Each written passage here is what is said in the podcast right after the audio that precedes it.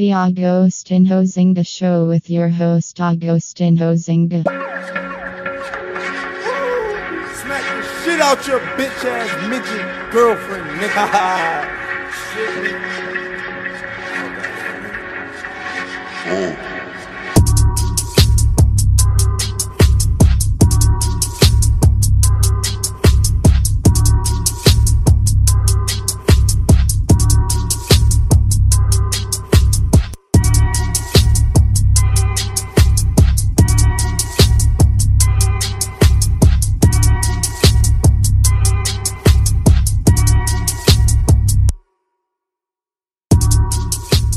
Hello there, and welcome back to the Agostinho Zinga Show with I, your host, Agostinho Zinga, and this is episode number 743.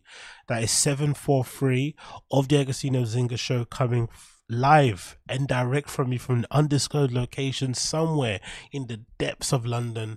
It is I, your friend, your guy or the friend you wish you never had or the guy you wish you never knew, Agostinho Zinga, and I hope you're doing well wherever you are on this lovely, lovely Friday, Friday morning. I hope you're doing splendid. I hope you're doing fine. How am I?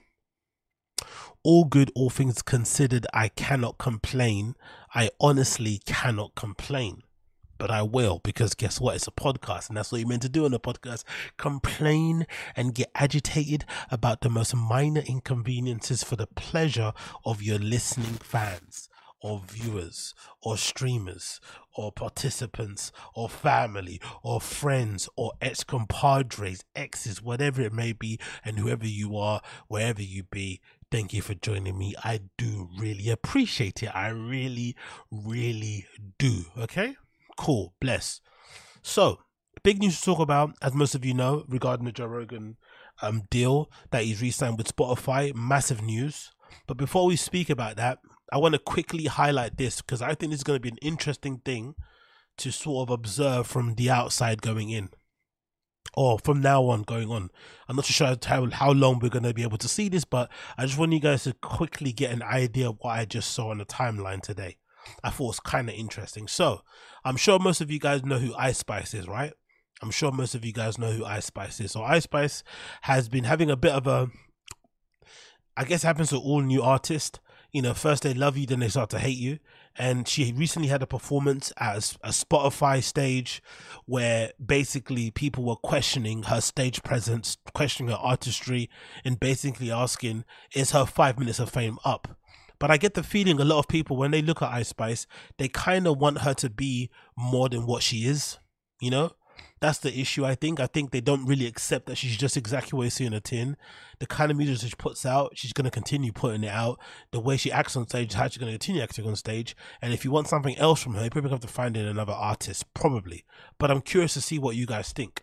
So on the timeline, this video went viral as you can see here, right? This video on the timeline went kind of viral on my side. She's performing on some sort of Spotify performance stage thing, um, performing a new track called Think You the Shit Fart. And somebody quote tweeted it and said, either let her work with somebody who can help with her performing and stage presence or send her back to the Bronx, please. So obviously the end bit is a bit cunty, a little bit mean, unnecessary, but the general premise of the tweet is that Ice Spice maybe isn't the greatest performer. She maybe doesn't, um, you know, do much on stage except for turn around and shake her ass, as you can see here um, via the um, screenshot that I'm showing you here on the screen. If you're watching it, she's actually wearing a really nice Laquan Smith jumpsuit. Jumpsuit though, so big up Laquan Smith, one of the best new designers to come out from America. Really, I think in recent times. Um, always debuted stuff during New York Fashion Week. An incredible fashion designer. So she's wearing that good Laquan Smith, but unfortunately, it is just a standard, you know, Ice Spice performance. Cool, no worries, right? Um, so this lady obviously isn't too happy with Ice Spice's um, performance and thinks she needs to go back to you know performance school and whatnot. I personally don't think that's the case. I think, like I said before, I think people want Ice Spice to be something else than what she is. Um, and unfortunately, this is just the, or fortunately or unfortunately, this is the artist you're gonna get. Personally, I like her music. Personally, I like what she has to offer. Um, I'm not really looking at Ice Spice to be like an incredibly expansive artist. She's not gonna be Doja Cat. I think people need to like wake up and figure she's not that talented and maybe doesn't have that much of a range. But what she does, she does very, very well. Cool, no problem. But this lady obviously didn't like it. But the good thing about Ice Spice, I feel like, is she really does mind her business. I've personally always thought that she might be a bit on a spectrum. That's my that's my um, analysis. I've always thought she had a sprinkling of the tism about her, a little sprinkling of tism, but or maybe she's just very business savvy and just unproblematic. But she definitely keeps us outside of the drama. She's not involved in the beef apart from the little jab she throws at Latto and stuff, but she kind of keeps her head, you know, underwater and shit. So she's kind of safe in that regard, even though she's a because I think most girls I don't know if it, if this is a thing in America, but I think most girls generally, most women hate women, right? They're they're kind of jealous of, especially if they're hot. So it's kind of interesting to see that she she gets love from most women, especially black women who sometimes you know there's a bit of hate between like the different shades of black women. If you're dark skinned, if you're light skinned, whatever it may be, mixed race, blah blah blah blah. So the fact that she gets love across the board is quite rare. I think so personally, but she does get it. Cool, but she might be in trouble now going forward because she saw this tweet from this young lady and she didn't take too kindly to it. So she decided to reply back. And the clapback I thought was pretty funny, right? Ice Spice claps back on her twi- on her Twitter account and says, "While we're being constructive," and she does a dash and she posts a, pr- a picture of the lady that told told her about stage presence, right? And she's very big, aka fat right? So obviously you kind of get where Ice Spice is coming, right? Like you want to be constructive to me, let's be constructive to you, right? Like you might need to get on a treadmill, whatever, get on Ozempic, put down the Popeyes, you know, um, stop eating big back food, whatever she wants to say. Maybe she wants to question something about the hair, maybe something about the blurred hand, the angle, whatever, the phone, whatever. There's something in there that she wants to kind of really get at. Maybe the, the, the yellow door is a sign that she lives in Section 8 housing. I don't know what it is. But I'm wondering. I'm really am wondering. I'm really, really, really am wondering, right? What happens now? Like, will she now get this the the the flaming from the black women? Because this is a fat black woman, but she's also a very pretty black woman. And if you know anything about social media and how people act, you'll know that social media, especially on black Twitter, is basically run by really fat, pretty black women. So if you go after fat, pretty black women, you're gonna get absolutely destroyed. They're they're kind of the protected class. They're up there with the gays, right? The gays and the fat black women, especially the pretty ones, are the are very much protected for you know for a good reason because sometimes the people think they're like you know the easy targets. So I wonder if Ice Spice is gonna get some clapbacks now from all of gay Twitter, from all of fat black Twitter, or just fat people in general, because she decided to poke some fun at this girl who decided to kind of give her a pretty nasty critique. Now, to be fair, the first bit what she said here, either let her work with someone who can help her perform, uh, uh, help her performing, sorry, and stage presence, or send her back to the Bronx. No, the first part is okay, right? The bit about send her back to the Bronx, that's a little bit snarky and unnecessary. But to be honest to her too, this is Twitter. Twitter is basically built for this snarky type of interactions and replies. Let's look at the views. Look at the look at the views. 3.5 million. So clearly being snarky and being a bit of a bitch, right? It does pay. It does actually work on Twitter. So maybe Ice Spice shouldn't have taken this too personally. This is just the nature of the game on on on Twitter. But I think if you say what people like that say, right? You should also be uh, able to take this sort of like clapbacks. You shouldn't cry. Like if you're like if you can say if you t- if you can tell her she needs to work on a stage presence and she needs to or she go back to the Bronx, you can't now cry when she says, "Yo, you're a fatty. Put down the fucking Popeyes." You can't complain right? You cannot complain. It's not that deep, really. And if it is that deep, close your laptop, turn off your phone, and go outside and don't have a burger, but go outside and you know breathe some fresh air and touch some grass. It's not that deep. But I'm curious to see what happens going forward because I think Ice Spice has done very well at being very unproblematic. So I'm curious to see what does happen with her now going forward. Um, she'll probably end up deleting this tweet anyway, so you won't probably see it. But I'm curious to see what will happen going forward. I am really, really curious to see what will happen going forward. I really, really am. Um, big up Austin Casey, big up everybody in the chat here. See, yeah, brother, we do have a we do have a Popeyes. Yeah, of course, we have a Popeyes here. It actually just launched I think a couple of years ago, if I'm not mistaken. Um, it's really popular to be honest. Every time when it first opened, there was queues, obviously, because we've never really had that kind of um greasy, um, super crunchy chicken available. Most of our chicken shops, I don't know what it is about the way we fry, but most of our frying in our like hood chicken shops, it's usually really wet it's not it's not crunchy. Popeyes is really kind of dry. It kind of reminds me of like how it would be if you cook like a chicken wing in an air fryer. So that kind of t- style of wings is not really popular here, or it's not really the thing. So when it launched, everyone was going crazy for it. To be fair, English people don't really like Popeyes chicken burgers. I got to be honest. I know a lot of boys, especially guys from ends who I still speak to and shit. Um, sometimes when I watch some videos, a lot of people from the UK don't really rate the Popeyes chicken burger. They think it's overrated. And I have to be honest, I, I think I agree.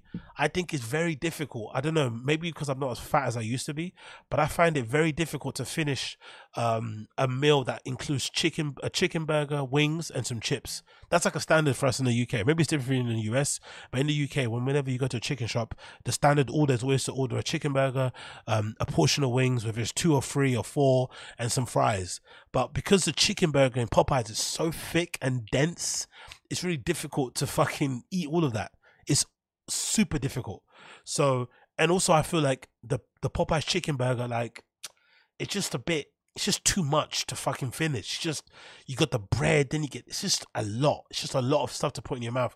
Whereas the UK chicken burgers are like, you know, it's basically um some chicken fillet that's been smashed, right? and Just processed processed chicken. It's not that deep, but it's really thin, to be honest. And obviously it's covered in in batter and then you fry it. So it's not that deep to eat. But the Popeye chicken thing is like an actual piece of chicken. Obviously it's steroids and shit, but you know, it's a bit weird, it's a bit different. But what can you do? Um Big up Dusky the Flow. What's good, Dusky the Flow? Um, who makes the best best chicken burger here? I don't really know. I got to be honest. I don't really know because that's the thing. I don't really order chicken burgers when I go. I don't know about you guys. If you're, whenever I go to a burger joint, I much prefer to get like a cheeseburger and try what their their burgers like. I don't really get a chicken burger. I've never I've never done that. I'm not I'm not really. I always feel like chicken burgers are like the least good option on the burger menu. You know what I mean? Like, if anything, there's um, what's that thing called? I think there's a place called Mother Cluckers actually in the UK, in London. I went there once and their chicken burger was really good. Mother Cluckers was really good. Outside of the Mother, Mother Cluckers? Yeah, Mother Clucker. Yeah, actually, um, Game Breed footballer said, no, to be fair, Game Breed, you laugh, right? But the KFC mayo is really, not, I don't know what they put in their mayo, but their mayo is really good. If I have to pick the best mayo from all chicken shops, I think KFC has the best mayo. I don't know what they put in their chicken, but to be fair, I prefer the the Mini Fillet burger. I don't really like the big one. I think the Mini Fillet burger is like the perfect amount, personally for me, because again I like to have a, with a bit of wings and some fries. I'm on my big back shit, but I feel like the mini fillet burger is fucking perfect. So there's this place, um, there's this place called Mother Cluckers in the UK that does a really good chicken burger. Obviously, Mother Cluckers, it's in the name, right? Um, Lols, the owner's white, but then he's got his like black friend there to cook with him, right? Of course, for some authenticity, right? for some authenticity, he's got a black guy to taste it. or for the seasoning, right? The the white guy's got he's the money. He's the one that imports all the chicken, and then the black guy has to add the seasoning. Oh, I fucking love it. Anyway, um, so yeah, Mother Cluckers in the UK is really good. Mother Cluckers do a good chicken burger, but that's the only place that I would probably recommend as a place to go. Um, um, it's they've got a couple in like trendy bits of East London, um, like Shoreditch and shit. So if you're ever in the UK, I recommend you check those out. Mother Cluckers is really good. Um, I'd re- I'd definitely recommend a Mother Clucker, but again, cause see, I don't I don't know about you guys, but I prefer. You see what I mean about the, the, the fillet? I prefer my chicken fillets like this, but the Popeyes ones are like they're like it's like an actual piece of fucking chicken thigh. I actually prefer it a little bit thinner. You know, like I prefer my chicken fillets kind of like a schnitzel, if that makes any sense. I know that doesn't make any sense really, but I kind of want it flat, you know? I kind of want it as thin as possible, but then obviously still with chicken flavor with obviously the battering. I don't want it to be like an actual bit of chicken, you know what I mean? And then it's just too much to eat. It's just, you know, maybe maybe I'm different and I'm weird in that regard, but yeah, Mother Cluckers is really good. Check out fucking Mother Cluckers. Moving on. Moving on. So, most of you will know um, courtesy of my, you know, my flipping title of the podcast and obviously the news across social media, Joe Rogan has ended up re-signing with Spotify. Um, it's really interesting because a few people, myself included, were wondering what he was going to do because his deal was coming up. The original deal that he signed with Spotify, if I'm not mistaken, was like 200 million. Um, you know, just before the pandemic or just in the pandemic times, it was an exclusivity deal, but he also got to basically keep his IP intellectual property, which meant after the term was over, he could essentially go and shop his podcast around. The original deal was a podcast podcast exclusive deal. Um, when they signed Rogan, I'm pretty sure they also launched um, Spotify video um, with the podcast, so you can obviously watch it that way. And if you pay, if you had a paid for subscription, you could watch it in the background, which is pretty cool. Um, but it was obviously only exclusive to Spotify only, so there was no more YouTube live streaming. There was no more full shows on the YouTube, only clips. Um, there was who else? There was no more Apple Podcasts um, syncing and stuff. And I think for a lot of people, myself included, even though I'm a big Rogan fan, and Rogan was one of the main reasons why I started podcasting myself. Um, Rogan uh, definitely why I started podcasting. I'd say Bill Burr is probably why I started doing it on my own solo because I love Bill Burr's solo podcast. Right, the Monday morning after Tuesday flipping podcast is flipping amazing. Um, so big up Bill Burr, and even though I love Rogan, even I have to admit, being a serial Rogan listener, ever since he signed to Spotify, I don't listen to the show as much because I don't open my spot. Even though again, I pay for a Spotify, I got like a monthly subscription. I pay for a premium account, um, but I never open it. I'm always using Apple Music. I always use Overcast as my main podcast player, or or the Apple Podcast app on my iPhone. But I very rarely open Spotify. Sometimes if I want to watch a you know a particular episode, I watch it, but it's not like at the front of mind anymore. It's kind of out of sight, out of mind.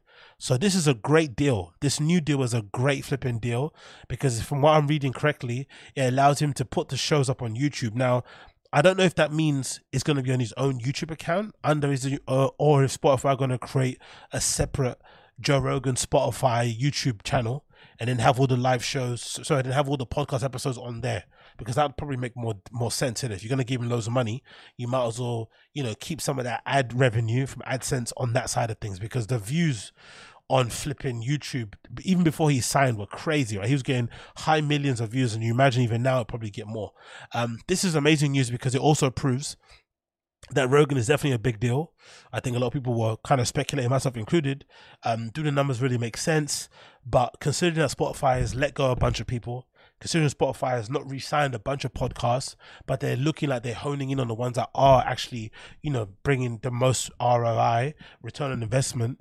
It seems like from my understanding, Rogan's numbers behind the scenes must be really good. Rogan's numbers behind that cloak, right? Because Spotify don't like to reveal the analytics. It's basically their one bargaining chip and you know negotiation tactic they have. Um, same with Netflix and whatever.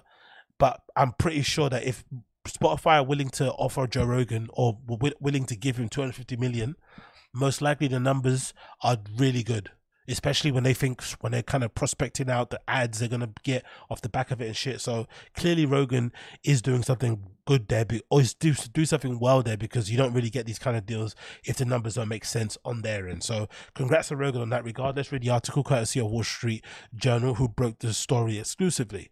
Joe Rogan gets a new Spotify deal worth up to $250 million. Hit show to be distributed broadly, including on YouTube rather than exclusively on audio streaming services. So let's read the entire article here. Um, Spotify has reached a new deal with star podcaster Joe Rogan that will allow his hit show to be distributed broadly. Rogan's fresh deal, estimated to be worth as 250 million over the multi-year term, according to people familiar with the matter, involves an upfront minimum guarantee. I wonder what that guarantee is. I wonder what that minimum guarantee is. 250 M's. What do you think his minimum guarantee is? I'm gonna say like 100 mil. I'm gonna say the minimum guarantee is like a hundred mil, just straight up as a guarantee, just to hold you down. Fucking hell. Plus a revenue sharing agreement based on ad sales. So great. So there, under the new licensing agreement, Spotify will sell ads for and distribute the Joe Rogan Experience across several podcast platforms, including a new video format on a video format on YouTube.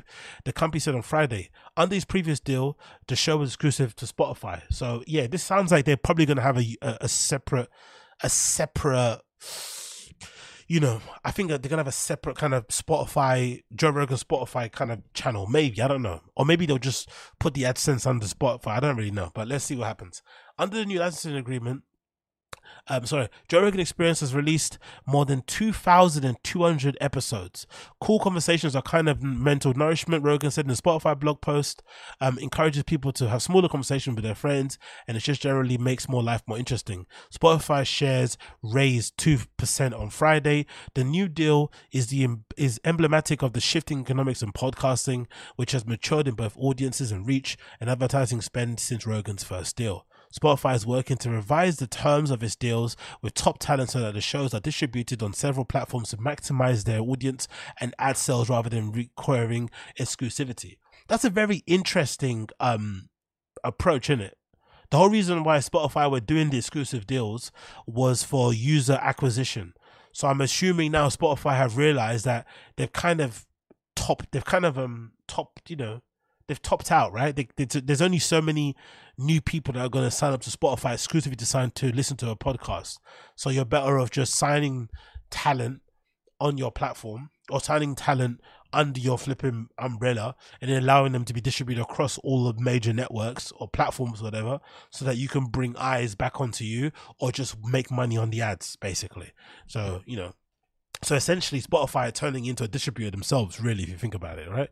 Um, it continues. It's also aiming to pay smaller minimum guarantees and emphasize revenue sharing, a model that helps share risk with talent. Huh.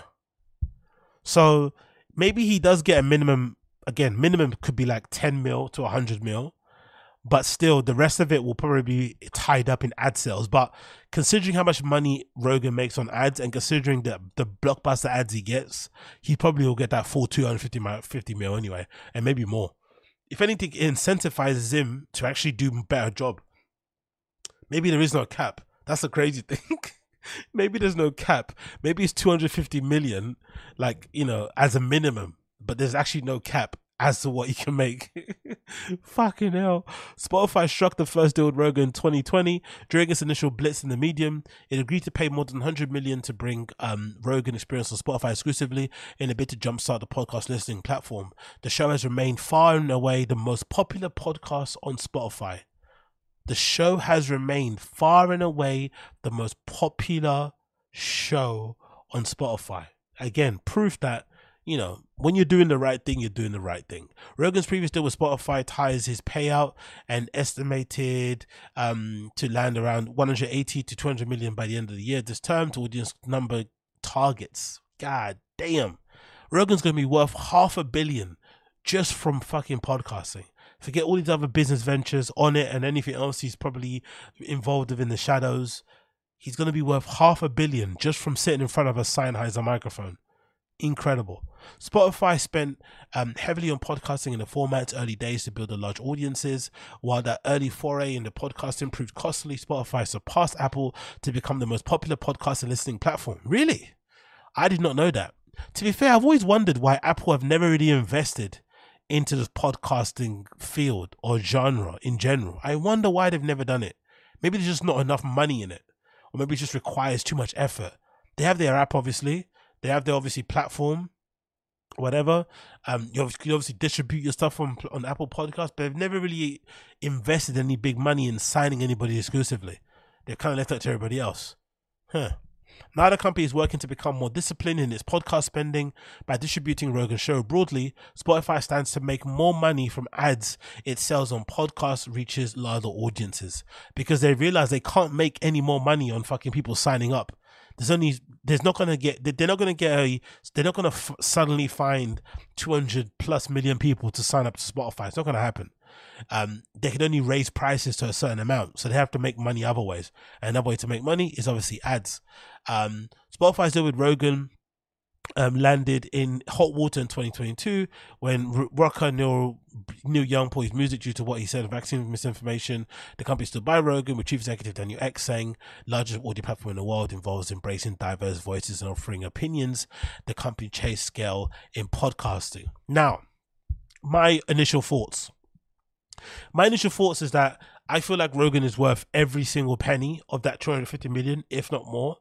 I think it's a nice thing to see somebody who's like the leader, the kind of, you know, the number one person getting the big deals. It doesn't always happen, especially like when you're an originator, quote unquote type person in that kind of long form podcast format that he's always done. Um, it's nice to see somebody that's been doing it for so long actually get their just rewards and actually get a deal that is reflective of the impact and the and the scale of which people listen to his podcast. I was listening to How Long Gone the other day, and um, one of the hosts, I think it was Jason, said something about um because I think some one of the guests on How Long Gone podcast, which I love to listen to, the the guest basically said something along the lines of, "Oh, you guys get a lot of press um about how you're so popular and stuff, but not but no one can understand why." And I've always understood this, and I've always thought the same thing. And a lot of people on the How Long Gone Reddit think the same thing too, right? A lot of the press they get is a little bit weird, right? It's just it feels like it's kind of like payola. But Jason made a really good point in that he said that he thinks when people listen to podcasts, they want to be, they want to feel like they're being, they, they want to feel like they are being somewhat intellect, intelligent. They want to feel like, yeah, they, they want to feel like they're smart, but they also don't want to let people know they listen to podcasts. So it's also kind of a little bit like you kind of, you know, you're kind of a bit of ashamed about listening to shows. So no one really is upfront or is honest about what they listen to. So I think the same thing applies to Rogan.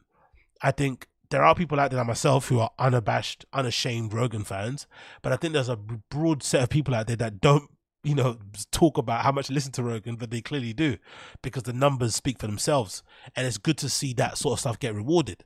Um, I also think, especially in light of all of these comedians who are like investing crazy amounts in like ridiculous studios, trying to fucking, you know, build out all these different shows and shit and do networks. I think it's a really sobering reminder that at the end of the day, if your shows are good and you're somewhat interesting and you have good guests, you have good conversations, you will get rewarded.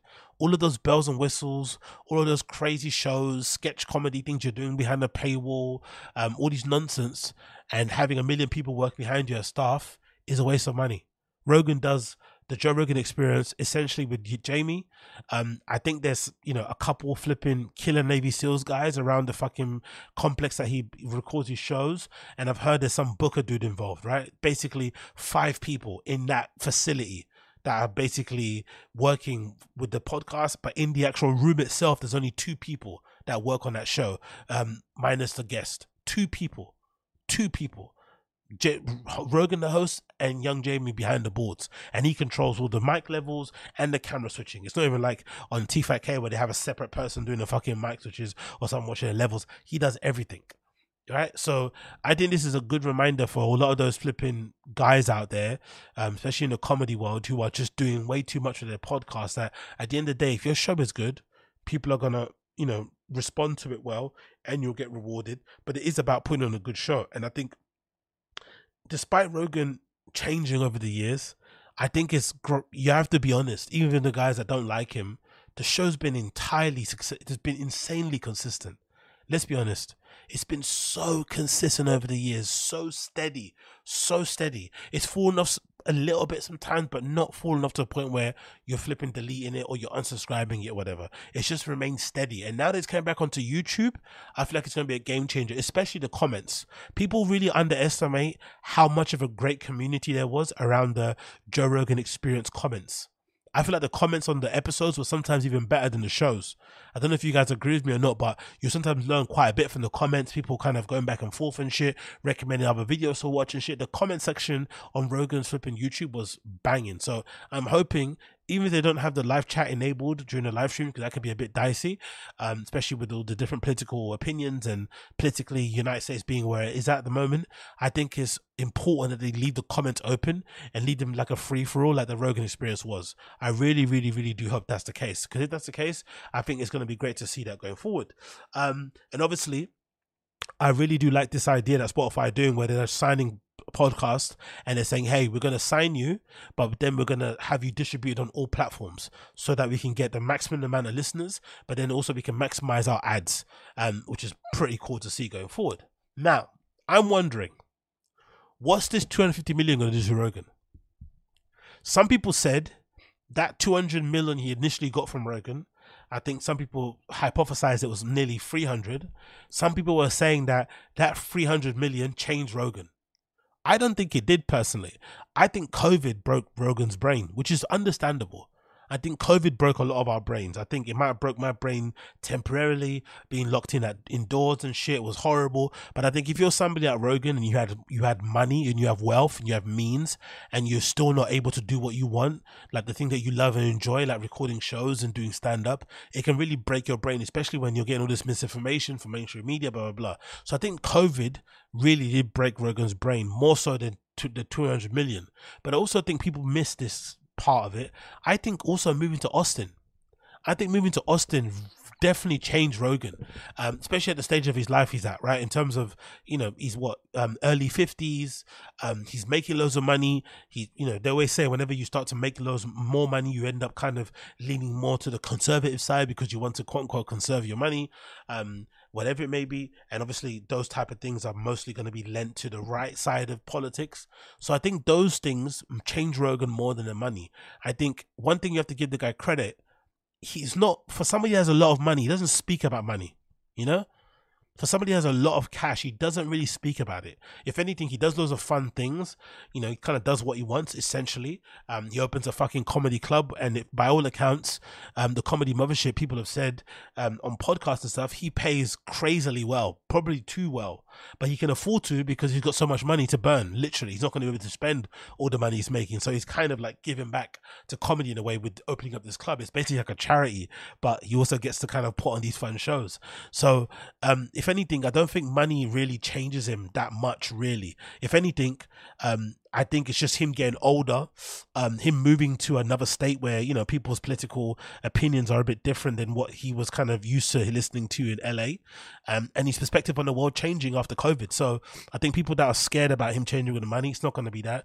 If anything, the longer he lives in Austin. the more he's going to probably change maybe for the worse but I still think going forward, I think the best is yet to come. I think things are going to keep evolving and changing and whatever, maybe with Rogan. And I think the best is yet to come. And I think, again, um, considering all the shit shows around there at the moment, all the shit bits of entertainment, I still enjoy listening to Rogan. And I think now it's back on YouTube. Let's be honest, guys. Loads of you watch me on YouTube. I'm sure most of you don't even check out my fucking podcast on fucking Apple and all the audio platforms.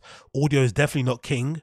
I get most of my views and listens definitely from YouTube. So I'm sure a lot of you guys will probably end up listening or checking out the odd clip and that of Rogan because it's available on YouTube, one of the biggest platforms to check out some of that content. So I'm sure it's definitely going to do good things for him going forward. But let's actually check the article courtesy of Spotify where they kind of dig a bit deeper into it. They do a little bit of a interview with Rogan himself. That's a smile of somebody just that just got the wire.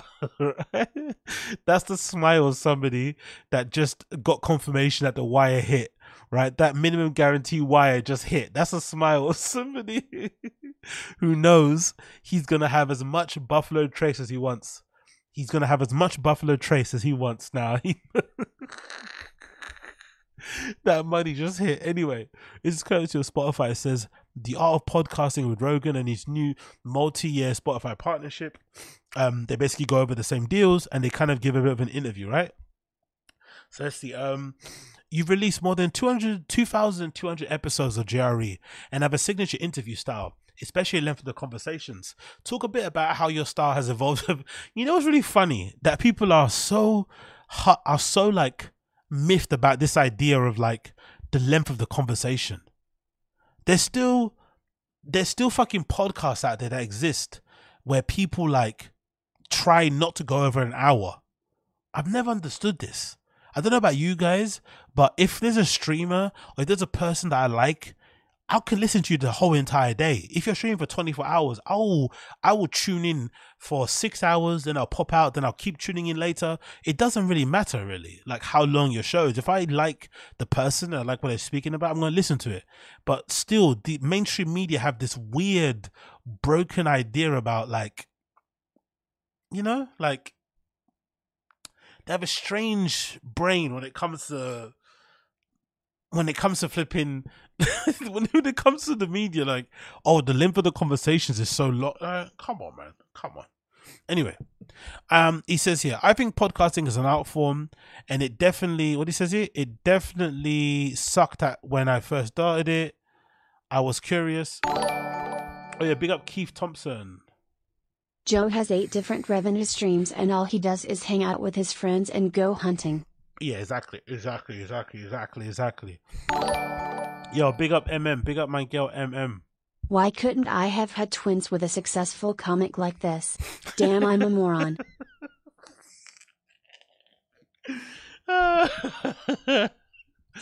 we have to do a no comment on that one, innit? For now to keep it peace. but that's so true, man. Yo, Rogan's wife definitely lucked out, in it. Like, no wonder she doesn't talk. If I was Rogan's wife, I also wouldn't talk. You know that. If I was Rogan's wife, I also wouldn't say a fucking word. Like, what's the point? Don't you find it interesting though, right? Rogan's wife is actually filthy rich, right? Filthy rich. Doesn't say a word. Doesn't even have a public Instagram. Brendan's missus, you know, they kind of pretend like they're rich, and she's all up in the fucking, you know. Don't you like that? That's how it always is, isn't it? Right? The the ones that actually do have it just kind of, you know, do their thing. The ones that don't are all out here fucking, you know, sitting in the fucking Lambo truck and tilting their head to the side so you can see the badge and shit. It's like, come on, bro. Come on. Anyway. Anyway, big up, big up, big up, big up. Um, let's um quickly go over this question. So let me start again. Um, you've released more than 2,200 episodes of JRE in a signature interview style, especially the length of the conversations. Talk a little bit about how your style has evolved over the years.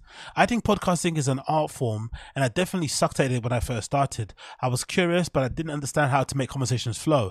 I did not know when to shut up and listen, and I didn't know how to make someone comfortable so that you can get the most out of their perspective. I learned how to assist conversations flow instead of waiting for my turn to talk. I learned how to be fully locked in with the other person saying. I've always wondered. I've always wondered why this isn't something most of his friends follow. Most of Rogan's friends within that JRE verse who've got their own pods. I think of Burr, I think of Brendan being big ones that kind of jump out to me. I think of Andrew Schulz. They never let their, their guest, they never shut the fuck up. That's the thing. Rogan's one of the things he was kind of known for when he first started was being an excellent interviewer, an excellent conversation, especially long form. He he let people he'd let he'd let he'd let, he let there be space for silence. He allowed people to talk. He allowed people to kind of you know um you know think mull over questions, maybe go down meander a little bit, and then come back to the main point. Now obviously he's kind of changed. He's kind of gotten a bit you know in his old age. He kind of does seem to um he does seem to kind of dictate where the conversations goes. I think a good example is Bobby Lee episode. Bobby Lee was trying to be silly and Rogan just wasn't having it. He was always trying to like throw at him fucking COVID talking all this sort of nonsense. But one thing Rogan did do really well in the beginning was he was really good at just being quiet, allowing people to actually have a speak, having having had their say. And I wonder why a lot of his friends didn't copy that. They just kind of copied obviously the pod, but they do this thing where they just wait for their turn to speak. They're not actually listening. And I think Rogan does really a good job of listening to the person, even though he does again cannibalize um, conversations nowadays. Um, maybe because he just feels like, maybe because nowadays it's less about him being old and more so about him state his stature. No, he's bigger in stature. If that makes sense. So maybe nowadays he doesn't need to listen to you because he's fucking Joe Rogan.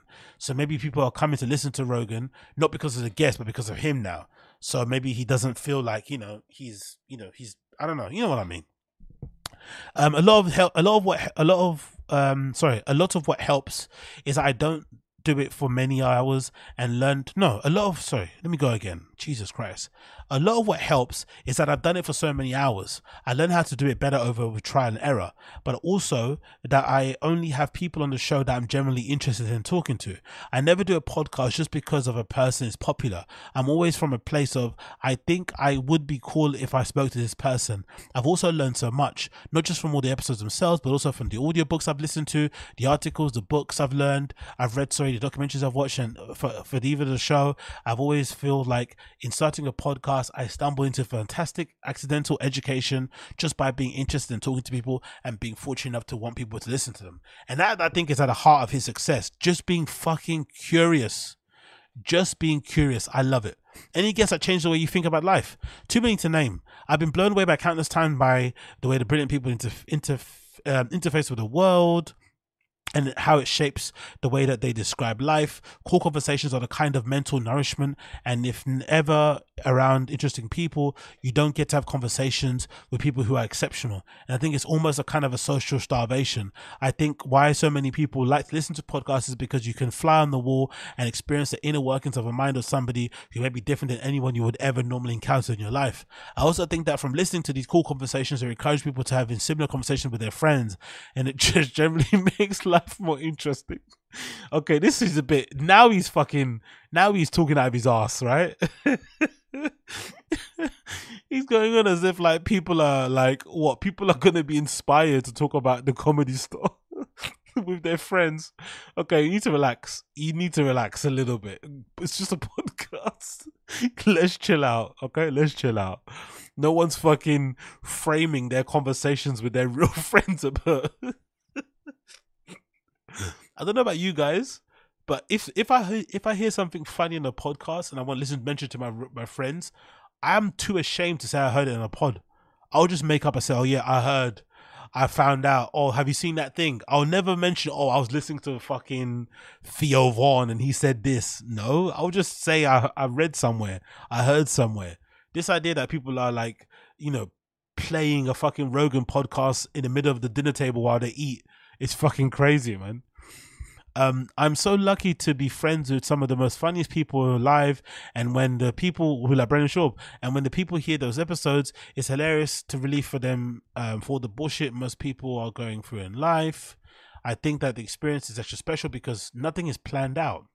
There's no script of what we're going to talk about, and it's all just sort of happens in real time. It's an actual organic conversation with people enjoying themselves, which is something we can all relate to and something we can all do. These conversations have changed the way I think about life immeasurably and continue to do so. I feel extremely fortunate to be able to do it. And again, I don't think this humility from Rogan is fake. That's the thing I think about Rogan that's that's I think unique about him. He might be a bit of a unbearable cunt because of him being an unbearable cunt. But I don't think it's ever to do with his humility. I think he's actually a very level headed and grounded guy for how much money he's worth and for the level of celebrity and stature and influence he has. Because honestly, give this kind of power, give this kind of money, give this kind of clout to anyone else within his vortex anyone else within that Jerry universe. Imagine you gave Schulz 250 million. Imagine for a minute you gave Andrew Schulz 250 million. Imagine how unbearable he would be. Rogan is pretty level headed and grounded for the money he's worth and the stature he has. Let's be fair to the guy. I know he can be annoying, but imagine you gave Bert Kreischer 250 million. Just imagine. Tell us about the Green Room playlist. Oh no. Rogan stole Brendan Schaub's idea. Remember Brendan Schaub had that Green Room Diaries? Rogan's doing Green Room playlist. Brendan's gonna be pissed when he sees this. That was Brendan Schaub's idea. Green Room Diaries. He did this thing where every every time he was performing at clubs, he'd write a little comedy set and then put it out. Wow, Rogan, how could you copy Brendan like that, man? Come on, Rogan. Come on. Papa, man. Free Papa, free Papa. What kind of music would you listen to before you start the green room? To be fair, you know what's funny about this? Rogan has a worse taste in music.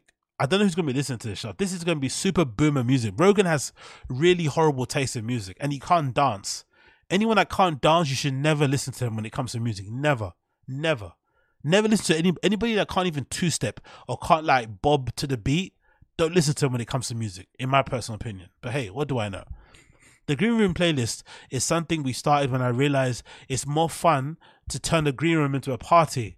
I learned that from Dave Chappelle. He would always come to the comedy store and bring a big Bluetooth speaker, and Dave had dope taste in music.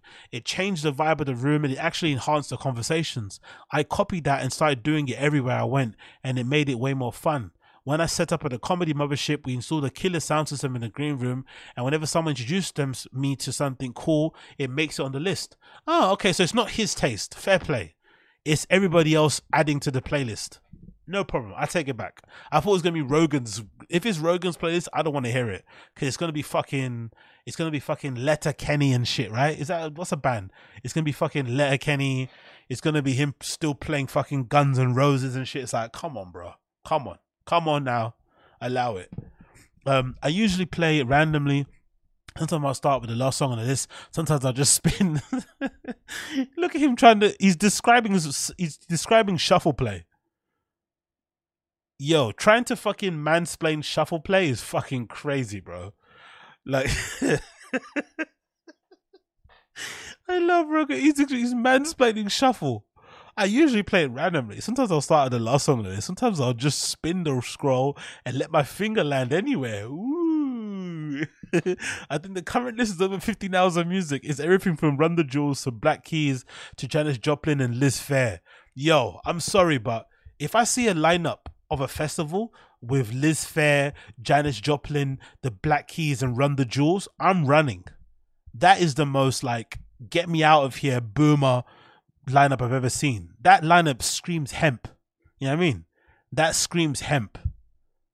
That that lineup looks like seed oils. I'm not I'm not involved.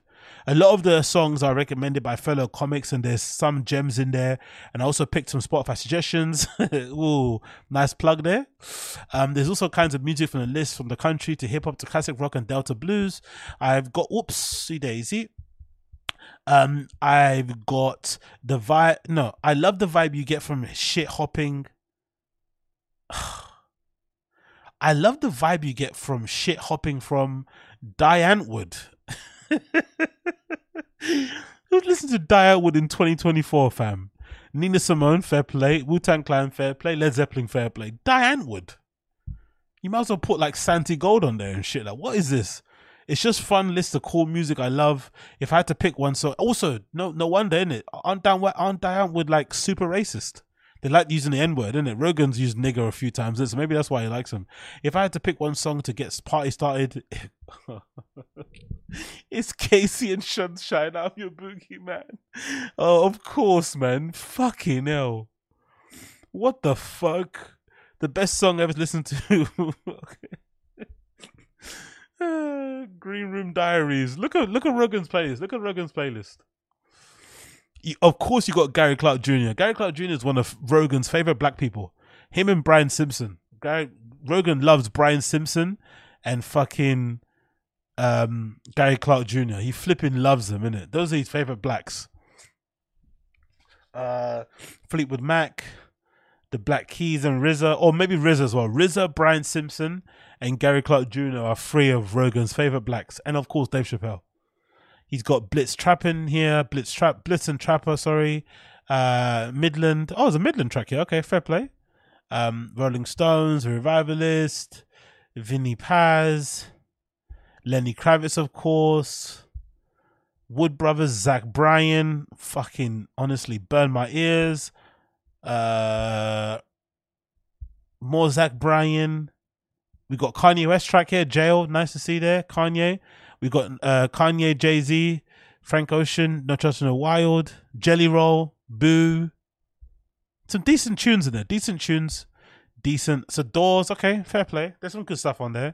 There's some fucking good stuff on there. But yeah, check out Green Room Diaries available on Spotify if you want to check that out. Available for listening pleasure. You can shuffle, listen to them, or play it from the start, as Rogan says. But yeah, man, 250 million. He's up and he deserves every flipping penny of it. If anything, again, it's another reminder that the top podcast will keep getting all the big money, and then the ones underneath will have to kind of fight for the scraps. But I do like this other approach that Spotify are doing. It's not exclusivity, We're going to sign you, of course, but then we're going to distribute it to other platforms. I love that kind of way of operating things.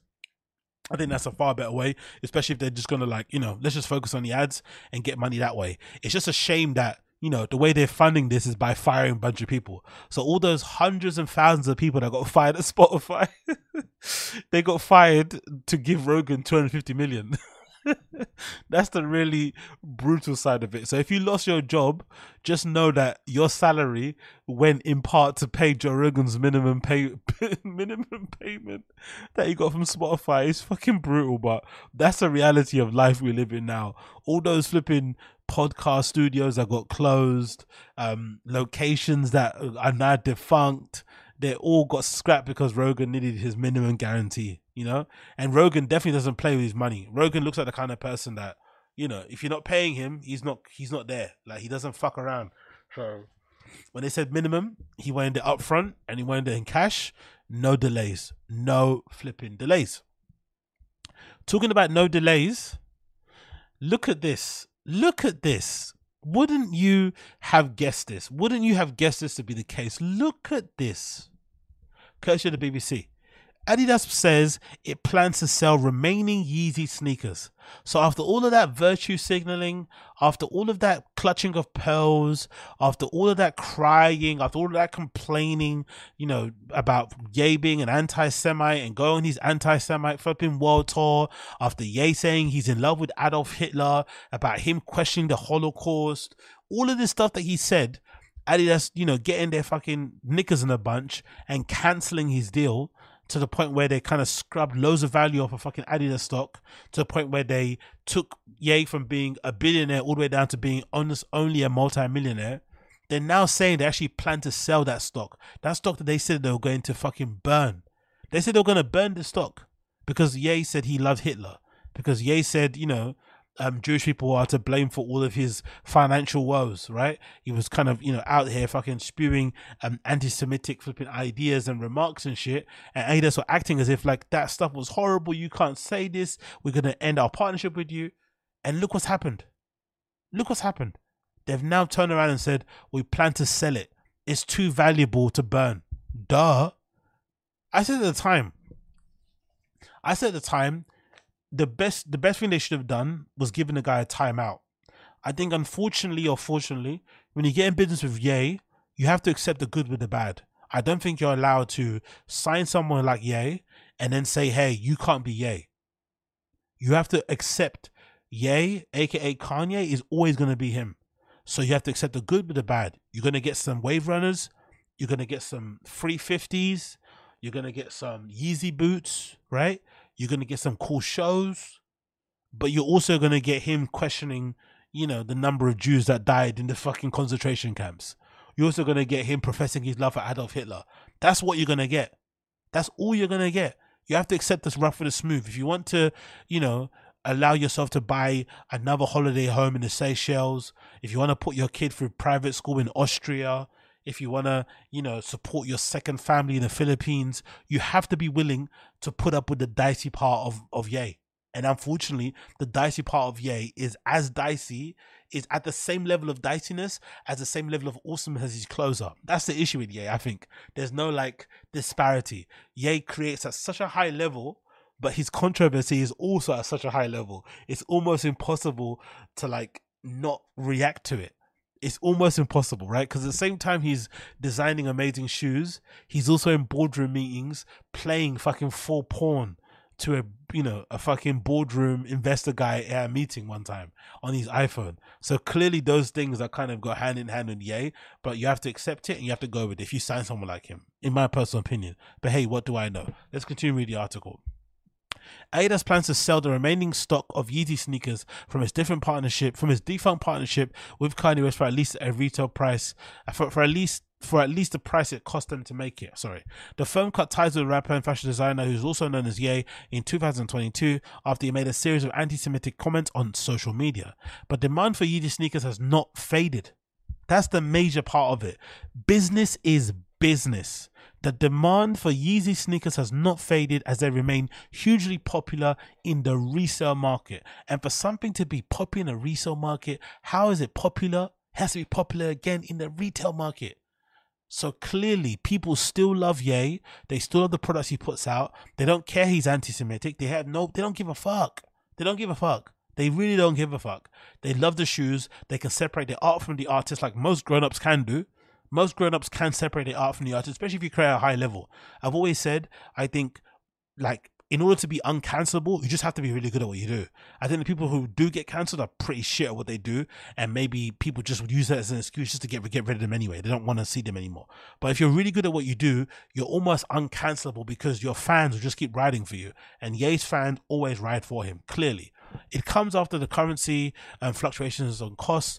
The firm one billion euros, one billion dollars, and fifty million that's why they're not selling that. That's why they're not gonna put that stock in a volcano. It cost them one billion euros Jesus. The German sportswear giant finances were impacted last year by the discontinuation of Yeezy business as it cut the price of the wholesalers to shrink the stockpiles of goods. Despite facing significant um, headwinds, um, Adidas posted an operating profit of 260 million euros in 2023 and said it expects to almost double the figure this year. You know what's really funny? I remember reading a statistic somewhere, I forgot where I read it.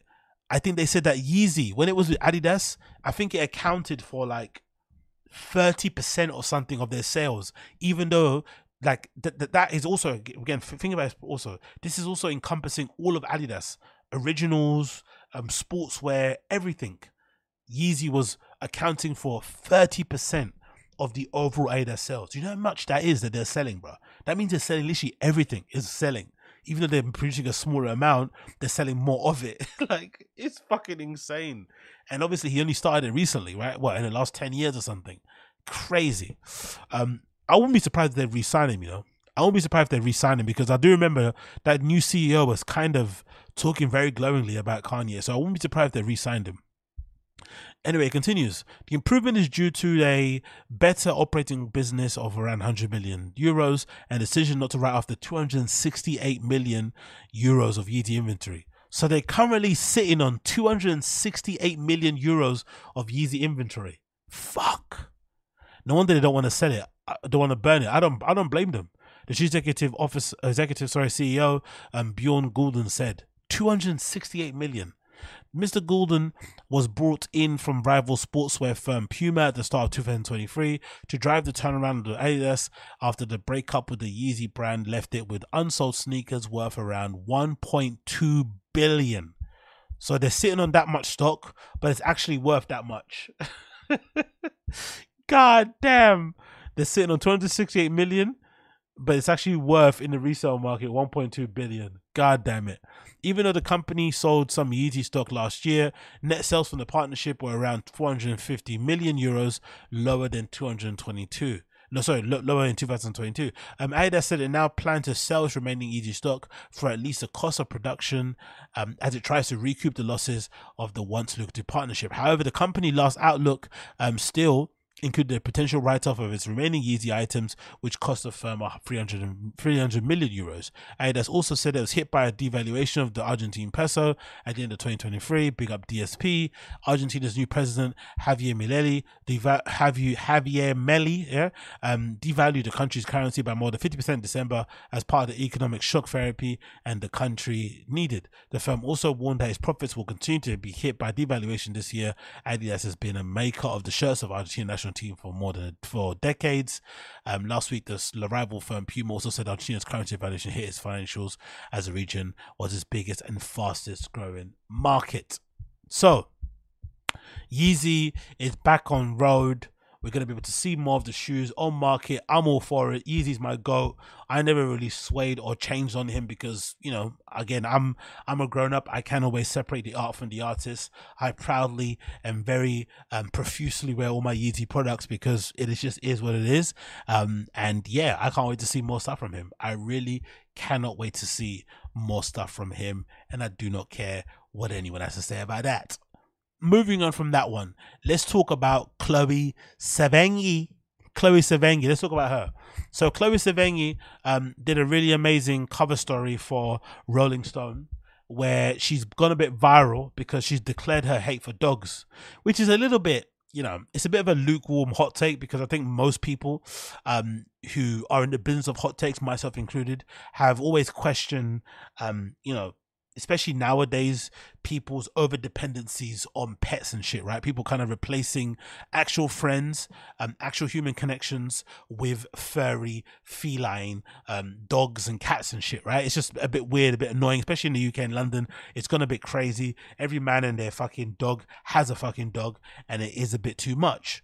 But, but, I probably think it's probably tenfold in a place like New York, right? Because I feel like as much as people complain about people that have dogs and shit, the main reason why people are now so attached to their dogs and cats is because people are just horrible, isn't it? People are just exhausting to deal with on a day to day basis. So I can really understand why some people are replacing actual human connection with pets especially if you think about it, a lot of my friends that I know got their pets during the pandemic. So they weren't able to actually go outdoors. You couldn't actually maybe see your friends. So the only way to kind of feel some level of connection, to feel some sort of love, right, was obviously to get yourself a dog. And that's why people went and got dogs. And obviously there was a bit of an issue when people were allowed to go back outside again. And then people started, you know, basically abandoning those same dogs and whatever it may be. But the whole thing around it was that people are just insufferable and exhausting to deal with. So I'm just gonna replace that with a furry animal. And I kind of get it, but I also understand where she's coming from because just imagine what the issue will be like in New York and how packed, how packed that whole situation will be walking down Philippine the streets, you know, those streets in New York and stuff, and having tons of people running at you with their fucking dogs. So let's see what she had to say about the dog sting via this um article, courtesy courtesy of the Rolling Stones. So the question was this: How do you feel about the state of New York City? It's increasing. It's increasingly a city for the rich.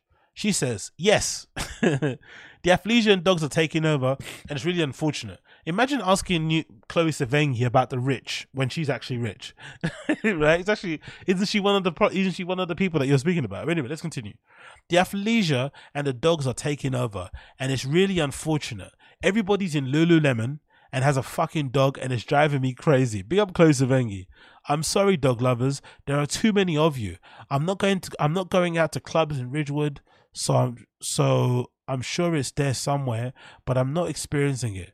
I hope there are places for people to go where they want. I miss the mega clubs and the accessibility. I would like to know that they were there in Manhattan and not in Ridgewood, which is very far.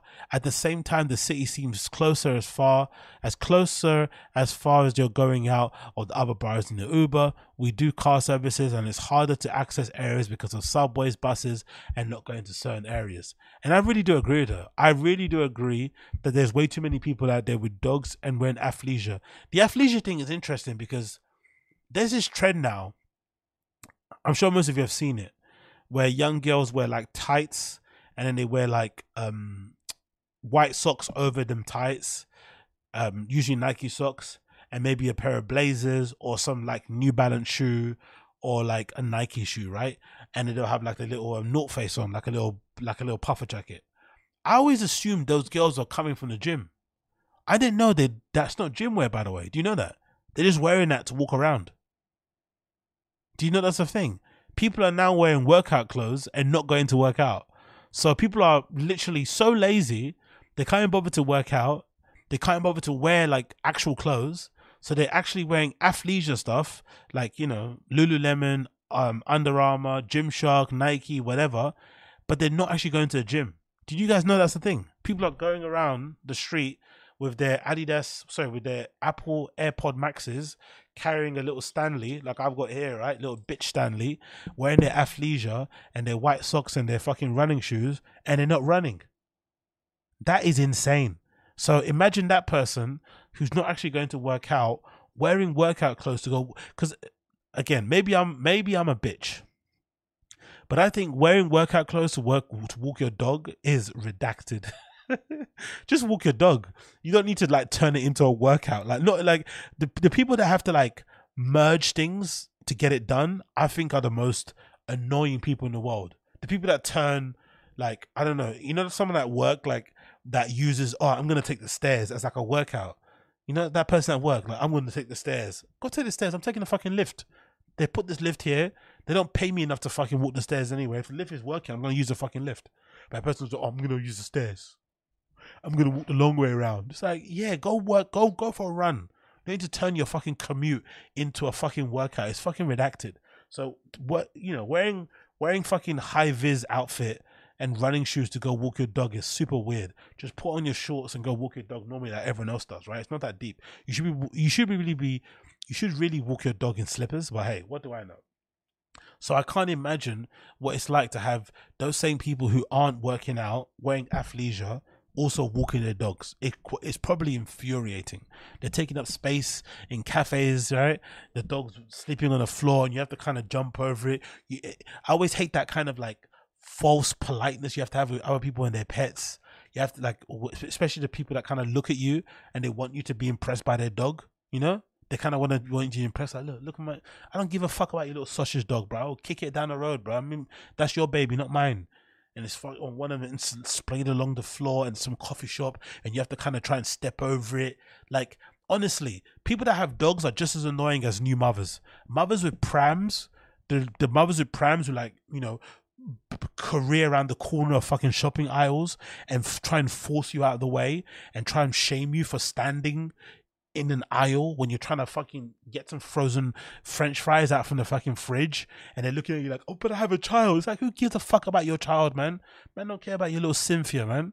Like, leave Cynthia home or put it in, I don't know, whatever. Where's the dad? Oh, okay, exactly.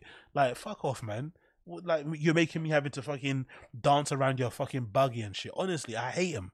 Like I hate dog owners just as much as I hate new mums with their babies. It's so annoying. They take up all the space and make it look like you know you're like inconveniencing them. I love getting into little silent wars with fucking new mums where they're like they they kind of like they come around the corner and they think you're gonna move out of the way because they're a mum with a buggy and you're like I'm not moving. I was standing here. You go around me. And it's like yeah, all right, cool. And she's like, "Oh, I can't believe it." It's like, "Yeah, I, I, I can't believe you had a kid." You know what I mean? Uh, I see the shape of your face. I can't believe somebody fucking impregnated you. But again, I can't say that because if I say that, I'll get arrested. So whatever, you know. We all have to kind of suck it up, innit? So anyway, let's go to the Guardian.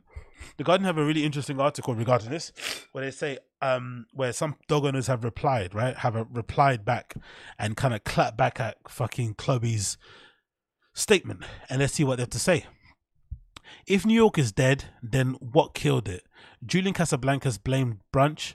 Sean Hannity left the city for Florida after complaining about the income tax, and just before plunging her to her death in a high-rise window, um, sh- um Sex and the City's, um, sorry, fictional party girl Lexi Featherston.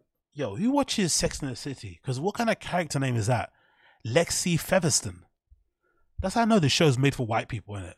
Only only a white person would watch a show called Sex and the City, and it has a, a character called Lexi Featherston. What the fuck is that? That's the most like trust fundy name I've ever seen in my life. Lexi Featherston. Okay, ranted about how everything started to go wrong in New York City after they banned smoking in bars. This week, Chloe Sevigny, longtime cool girl, longtime it girl, not cool girl, it girl. Chloe Sevigny is one of the biggest legends in the world. Added another fairy to her list while promoting a new Ryan Murphy series, um, Feud, Capote and the Swan. Sevigny told the Rolling Stone that all dogs, are the dogs are at fault she said athleisure and the dogs are taking over, and that's really unfortunate. Everybody's in a Lululemon, has a fucking dog, and it's driving me crazy. I'm sorry, dog lovers. There are too many of you, and I definitely do agree. Especially people that carry the dogs. The ones who carry the dogs like babies, they need. They're the ones that deserve to be lined up against a wall. The people who carry their dogs like babies, you deserve to be lined up against the wall, and you you should hold your dogs in your hand as you're lined up against the wall you both have little fucking blindfolds on, and then you know stuff happens. But you know, again, I can't say that because I go to prison. Let's read the article. What do New York dog owners have to say about this? In Brooklyn, Maria Hernandez park on in, in Brooklyn's Maria Hernandez Park on Thursday, where a popular dog run was just received approval for three hundred. They made a? Hold on, a popular dog run just received approval for a three hundred dollar renovation they're doing dog runs, but they're not. But they're putting fucking skater stoppers on benches. They're not having benches some places to prevent homeless people from fucking sleeping on them, but they're fucking approving a budget of three hundred three hundred thousand dollars to renovate a dog run. So dogs are more important than humans, yeah? Cool, cool, cool, cool, cool. Let's continue. I'm wearing Lululemon now. Really? We couldn't tell. We couldn't tell. We couldn't tell. I'm wearing Lululemon now, so it's perfect question for me, said Abby. Um, she's an illustrator. Of course you're an illustrator. Of course. An illustrator, of course. Of course. What do you draw? What do you draw? Tell us what you draw, man. Tell us what you draw. Of course. Um, there is a definitely a lack of respect for dog owners. Imagine wanting respect because you have a dog. what? You want respect for your pronouns. You want respect for who you fuck. You want respect for your political. Like honestly, c- can't you just get respect for being a a person of strong character, a, st- a person for your you know for your beliefs, and the things you do for charity and shit, the things you do for others, like identity, identity, identity. So people actually getting dogs just for respect. Imagine if you got respect you for your dog. Get fucked. I probably respect your dog more than I respect you. That's a that's the funny thing. I probably respect a dog more than I respect the actual owner of the dog. Like But anyway, let's continue. Um there is definitely a lack of respect for dog owners who keep their dogs off leashes or who don't properly train them. All dog owners are the same. Don't try and create this fucking hierarchy of dog owners.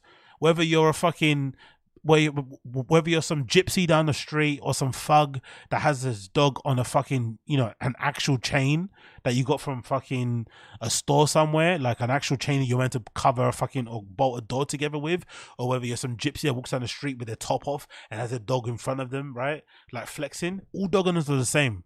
Don't try and act like because you gave your dog a little barber jacket that you're better than the fucking guy that doesn't have a leash. No you're all the same. All dog owners are the same let's relax. Let's relax. There is no hierarchy of dog owners. Doesn't matter because your dog's got little fucking BBL that shakes down the street that it's better than other dogs. No, all dogs are the same. I find it very unusual. I find it. I find this. Sorry. I find that this usually happens in more wealthier neighborhoods, neighbor neighborhoods, neighborhoods. But then people who get penalized for their animals are typically not those white Lululemon girls.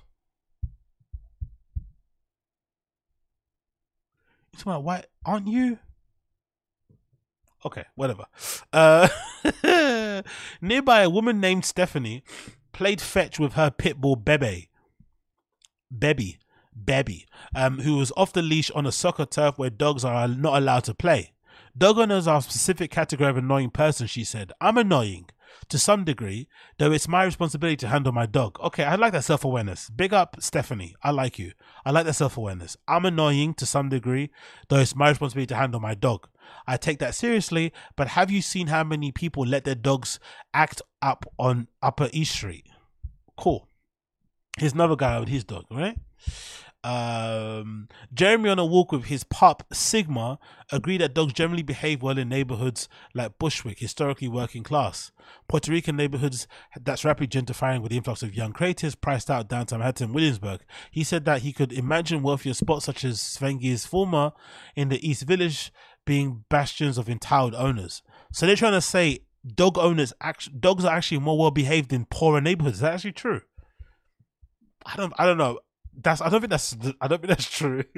I live in a pretty shitty place, and the dogs here are. They're not the most. uh The dogs here kind of do what they want. I don't know about that. I don't know if that's true. I don't know this like working class fucking. You know. I don't. I don't know if this is true. I live in a fucked up area, and people get ran down the street by dogs. on a daily basis. I don't think this is true. Anyway, let's continue. If I lived in Chloe's life, where she was walking around with other wealthy people, basically being upper class Karens, having a fit when their dogs aren't allowed to at yoga, then I might understand. Her world is very small. Um, if dogs are what she complains about the most, I don't like to slag people off, but everyone in Brooklyn has a dog, and that's not new. Fact check: this writer lives in Brooklyn. Honestly, who's this saying this? This sounds spicy, isn't it? Chloe Sevigny is complaining that people have dogs. She's not saying that she has a dog and she's annoyed that someone won't let her have her dog at her Peloton class. She's saying she hates dogs. She's being quite upfront about it. Okay, somebody's here lipsing their dog in the park. That's completely normal. Pick up this guy lipsing his dog. Um, out of all the reasons to ring the death knell for once Green's great city, dogs might um, seem low on the list. New Yorkers face record high rents and even soaring cost of living. Mayor Eric Adams slashed the price. That's what I'm thinking. If you if you're paying so much money for rent in New York, why would you want another mouth to feed? Unless you're feeding your dog like human food, why would you want to like run up pet vets, vets, you know, vet, veterinary costs and shit? If you guys are having, you know, people are paying like two grand a month more for fucking bedroom in New York. Why did why would you get a dog? Why? Why don't you just keep the money for yourself? Across the East River, sorry, uh, let's continue here. New Yorkers face record high rents and even soaring cost of living. Mayor Eric Adams slashed the the city's budgets, um, affecting schools, libraries, and sanitation, and more. Um, walk through just about any public park in Manhattan, and you're bound to run into a 20 something with a mini microphone asking if you'll answer a few questions for a TikTok video. Surely all those examples are far worse than the Canine companions. Nah, no, no, no, no. I think dog owners are worse than people that ask questions about, you know, on TikTok. I'm sorry.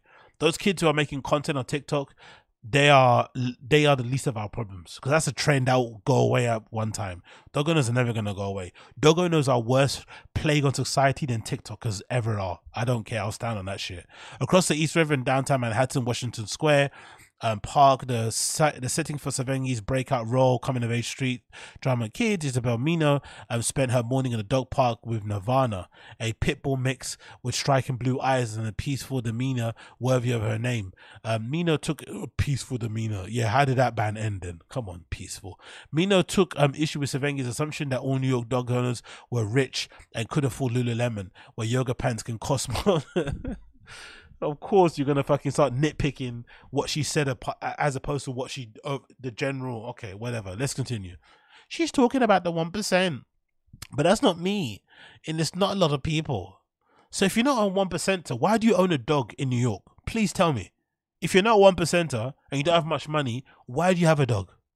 Surely you should use that money to like i don't know get fucked up. I don't know hire some hookers i don't know. Owning a dog doesn't have to do with money it has to do with love. What? You can look after dog with love. Okay. New York can be a very lonely city, and looking for humans to love is not always easy. Life isn't easy, bitch. Get outside and make some friends.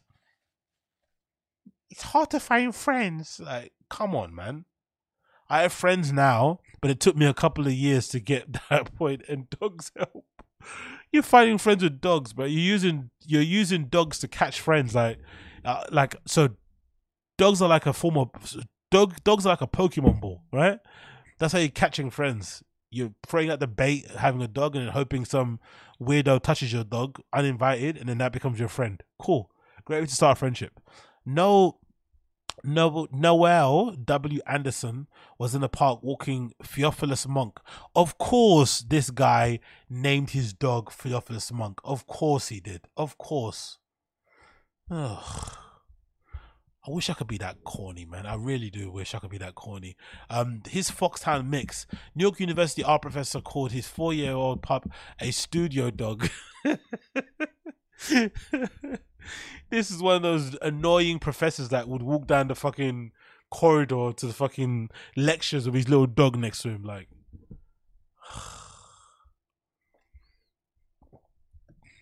oh, to be fair, that dog is kind of cute.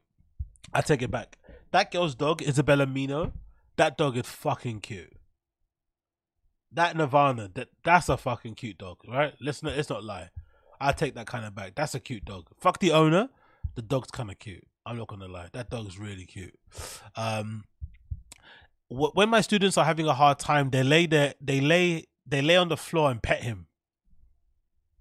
Your students are fucking dumb. Um, dogs are a hell of a benefit um, emotionally, and New York can will put you through the fucking ringer. Maybe Chloe needs to reformulate her understanding of what life needs to be. Why does New York have to be gritty? That's just this bullshit illusion of this bro, New York was formed on. Have you honestly? Why New York? What do you want? You want New York to be fucking Dubai? It's never gonna be that, bro. New York is always meant to be gritty. That's a history in New York. Is grit. Um, that's his bullshit illusion of the city that you have to struggle to make it, but dogs are healers. Um, Jenny Dween had brought up her pup Winston to the park on the day of hoping she'd run into a dogist. And Insta- there's an Instagram called Dogist, an Instagram account run by pet photographer Elias Elias Weiss Friedman. What's this Dogist account? What is this? The Dogist. Yo, imagine going out wanting to be papped with your dog. Like, are you redacted? How inc- how embarrassing of an adult you have to be to willingly go out in your coolest clothes to get papped by this fucking Instagram account. Like, you're a fucking loser.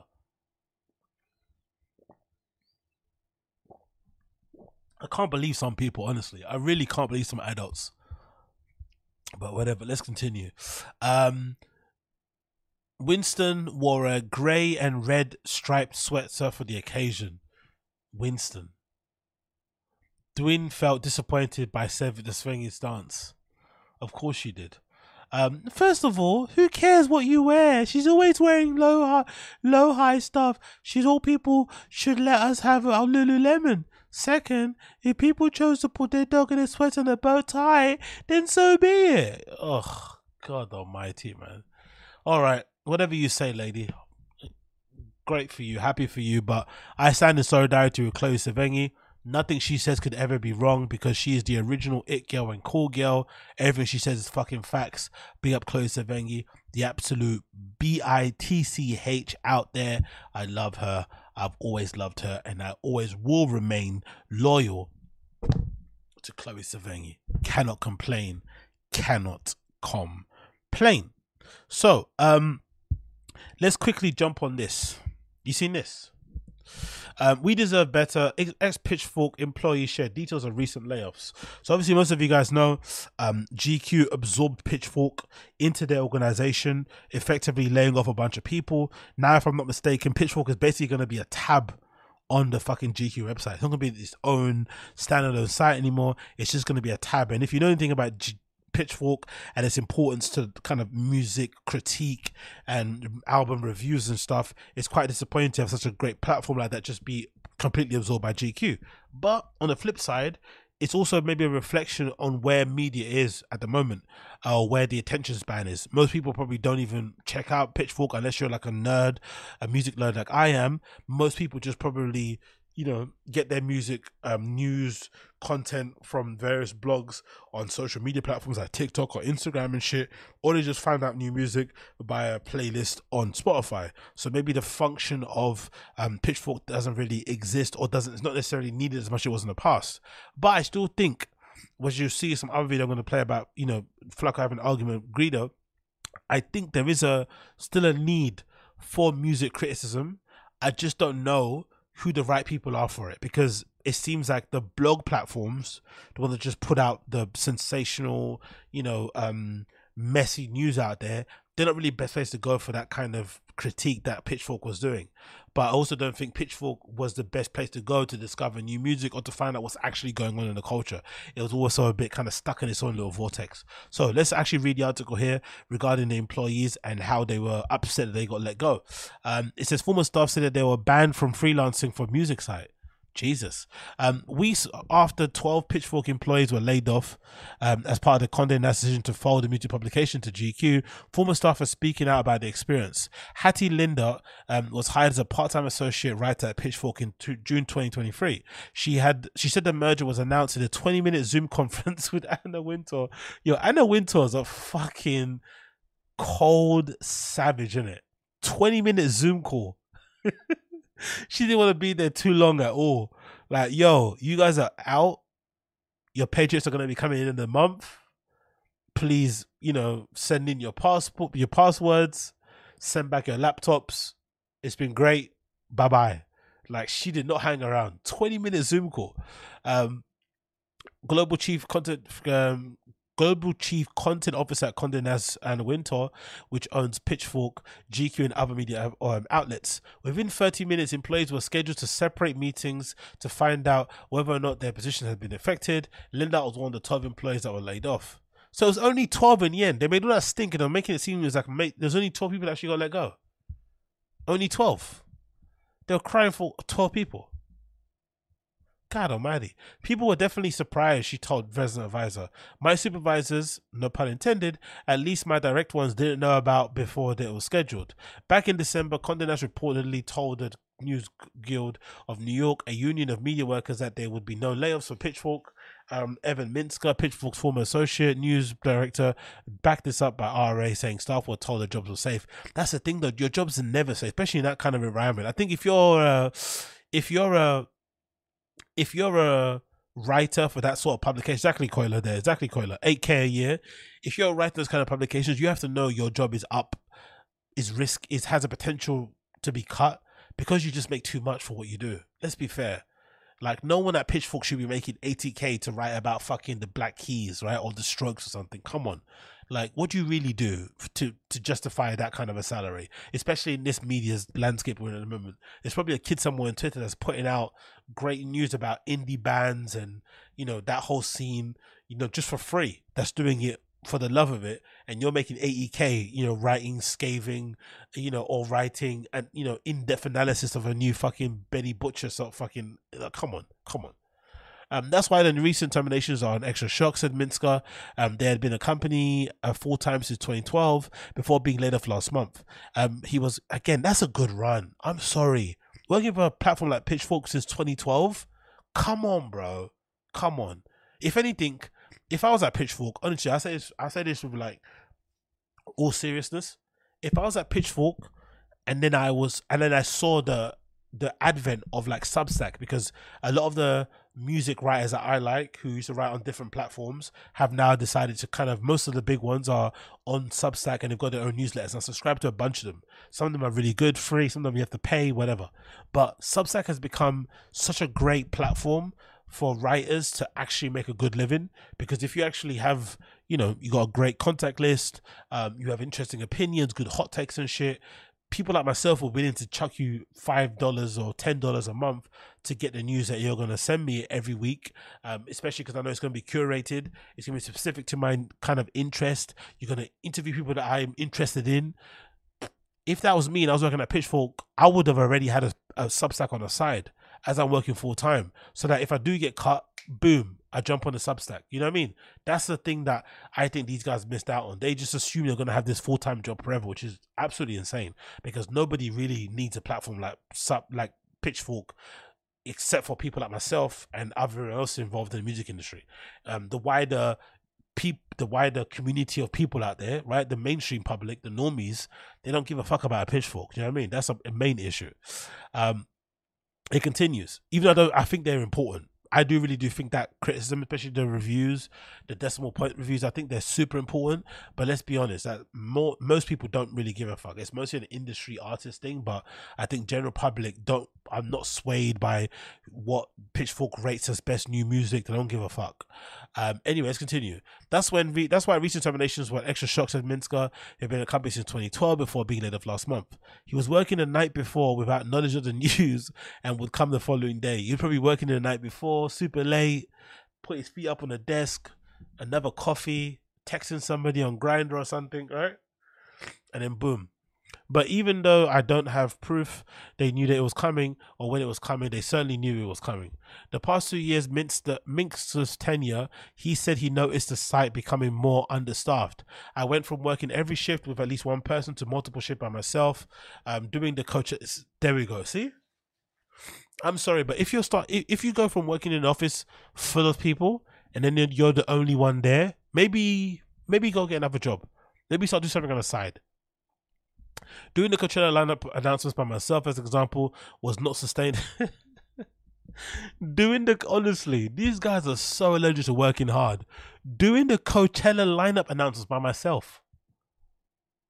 What are you doing? Copy and pasting what Coachella put on their own website sharing a flyer on the social media channels and writing a caption is not sustainable. Fucking hell, man. The hubris on these people.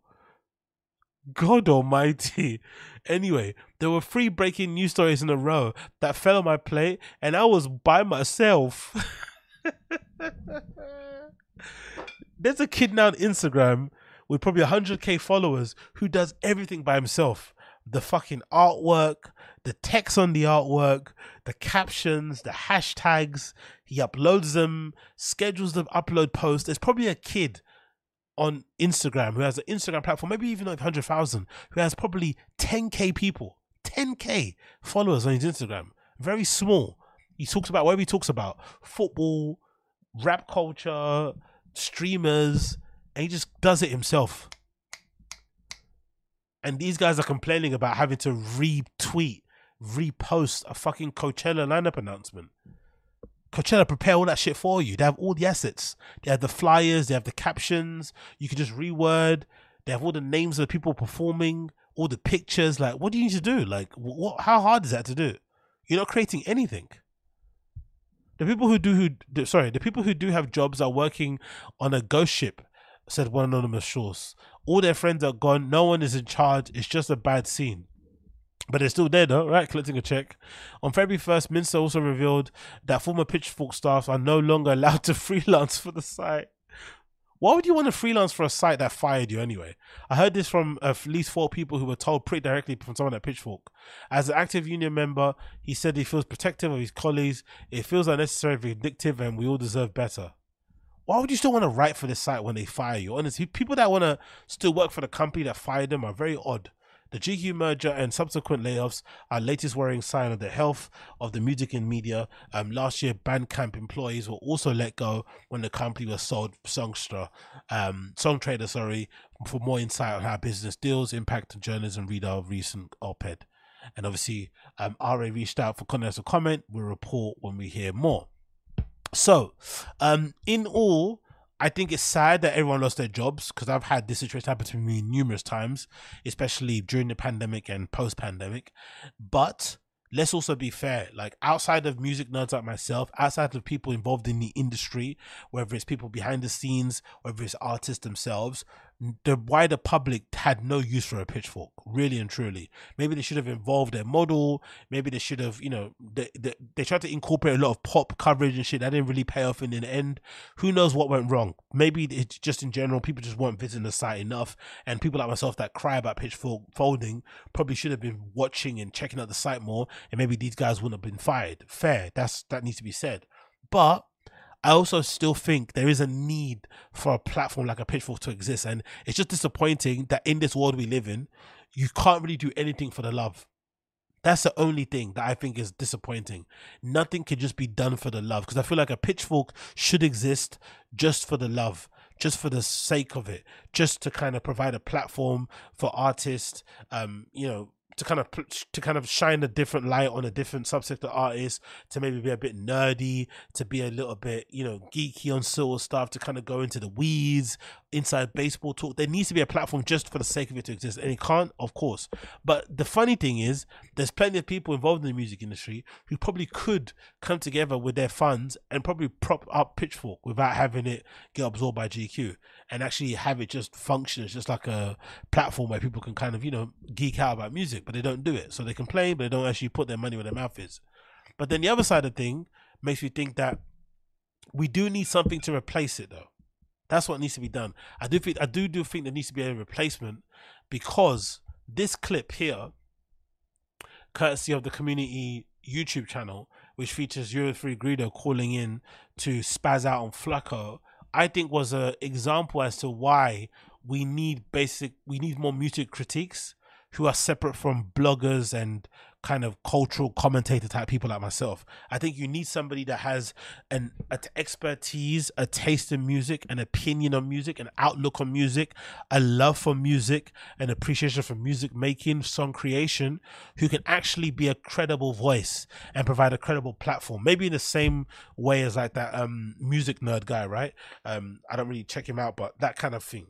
There needs to be one of those type of people that exist in hip hop or in music in general to kind of replace the whole pitchfork thing because I feel like this argument between Zero Three Greedo and um, Flakko was a great example of people conflating what somebody like a Flakko does because I feel Flakko is he's more like in the in the realm of like an Akademiks where he's more like a you know a commentator of hip hop, but he's not actually somebody that I would ever trust their music opinions. You know, same with Akademiks. Like Akademiks, you go for you go to kind of check out the latest news, what's going on in hip hop, but you don't actually go there for his musical opinions. I don't think so. I know I wouldn't anyway.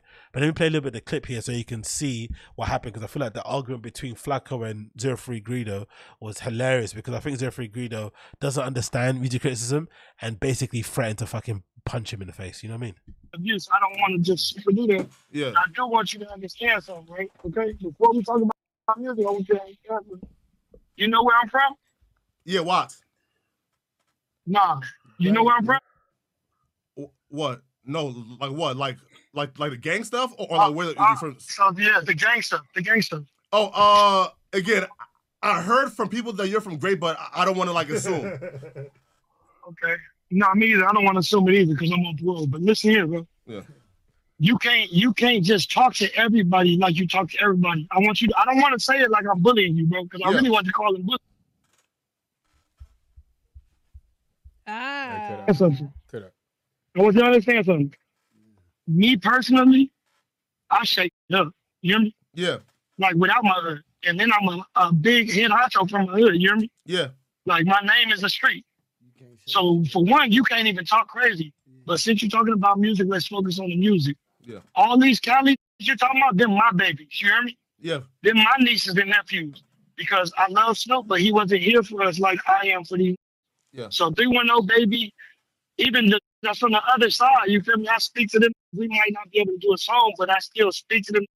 So Osama, that's bro. You know what I'm saying? Like, you know what's going on in the streets. Do You know what we talking about. Mm-hmm. yeah. But what I'm telling you is, what I'm telling you is, bro, you're discouraging my city when you say that. And I know you don't mean to, and I wanted to tell you a different way. Ask AD to show you my Texas. I wanted to tell you a different way. Yeah. But listen, bro, they're my babies, bro. And what you don't know, what you looking, you out the outside looking in, bro. I'm the only nigga. I ain't been out a year yet, but I'm the only nigga from Cali that got these fashion deals. I'm the only nigga from Cali that went double platinum, multi platinum in prison. You feel me? of course, same month. Yeah, So didn't do what I did. I went platinum in the city. That man, that Flakko was so born in, that man was born in Harlem and raised in Baltimore and New Jersey or some shit. You hear me? yeah, I'm from great. You know what I mean? I was raised in California. And I'm just saying this with respect because I like how you was talking. But listen, bro, I know you don't get it, and No Jumper is my family. But when I the music thing, I had a famous freestyle to the Magnolia beat from Playboi Carti. Me and Playboi Carti was managed by the state. yeah, Playboi Carti from Atlanta, ASAP is from New York. Cali shit, it's them niggas that was just put in these bad positions because of what happened with Snoop. And these niggas that wasn't from Cali, these niggas from Philadelphia and New Mexico. Yeah. Whatever was going on, it made a bad situation for us, and it's super not fair for you to say that when there's a 310 baby out. Fuck anyone else. My little bro 310 mm-hmm. baby is the biggest thing besides Roddy Ricch. Those are the two biggest artists we ever had. Fuck what Greedo do. I'm for the streets. I'm the only nigga really selling kilos and slapping niggas in their mouth. So I go, I'll slap you. but since you came with respect, I'm gonna come with respect. But I'll slap you if I was right there. Luckily, I'm in Detroit because you can't talk to me like you talk to everybody else. You didn't realize when that nigga Adam posted this, this shit, no nigga from Cali mentioned nothing about it? Because for one, I ain't no shit, but for two, more importantly, nobody want to fuck with my hood. Nobody want to play with us because you don't know that because you're not from Cali. So you didn't, you didn't grow up Anyway, you get the point of what he's trying to say, right? The point of what he's trying to say is that he's trying to threaten Flakko for his opinion on his music or for his opinion on West Coast music. And I feel like the reason why he's threatening him is because he honestly does feel like this guy holds some sort of weight in music criticism or culture, which he doesn't. I feel like people are conflating the fact that Flakko has a pretty big platform with his own Poetik Flakko channel and shit. He obviously does well at No Jumper. They're conflating that and he's associated with Akademiks, with him actually being a voice for music. So I feel like on the back of the pitchfork stuff, there needs to be a platform that rises up that kind of fills that void. But I don't know if people actually want it. You know, maybe does. Maybe Akademiks doesn't talk about because I've always I've always kind of wondered why doesn't Akademiks talk about music? Why is he always talking about the gossip and the drama and Kreayshawn this, Blueface that, Soulja Boy this. It's never about the music. It's never about like critiquing singles or, you know, saying why this single is not good or why you don't like it or critiquing albums. Like it's always the messy stuff. And I think the reason why is because people don't actually care about music criticism. I don't think they actually do, you know? Maybe that's why he doesn't do it because he's seen the numbers. It's like, you know what? People want me to talk about, people want me to spaz out on Lil Baby, but they don't want me to actually critique his music and actually give an opinion as to why I think 2024 Lil Baby isn't as good as 2023 Lil Baby. You know, people actually don't want to hear that. Maybe that's the whole point of it. So maybe there's the reason why Pitchfork has folded into GQ is because people actually don't give a fuck about music reviews, about, you know, someone like mine's a someone like mine or a, a journalist flipping opinion on the best new music and stuff. Maybe that's the case. Maybe that's the case. But anyway, that was my point in that regard. I'll leave it there and I'd love to hear your comments if you have any. So that has been the Agostinho Zinga Show, episode number I think seven four three. I think that's what I said. Thank you for tuning in to the Agostinho Zinga Show, episode number 743. My tune of the day today is going to be Tyla's On and On. So if you are listening to this wherever you may be, please make sure you play Tyla's On and On. Most of you go who know who Tyler is. She did the song called Water that's actually been doing mad business out there. So I'm going to be playing that as in the background. If you listen to it with the audio podcast, you hear it under my voice. If not, it'll obviously fade to black and you won't see nothing. Well, thank you for tuning in. It's been a pleasure and never a chore. For those of you tuning in live, I'll see you on a random show in a couple of minutes. Peace out, my friends. Peace.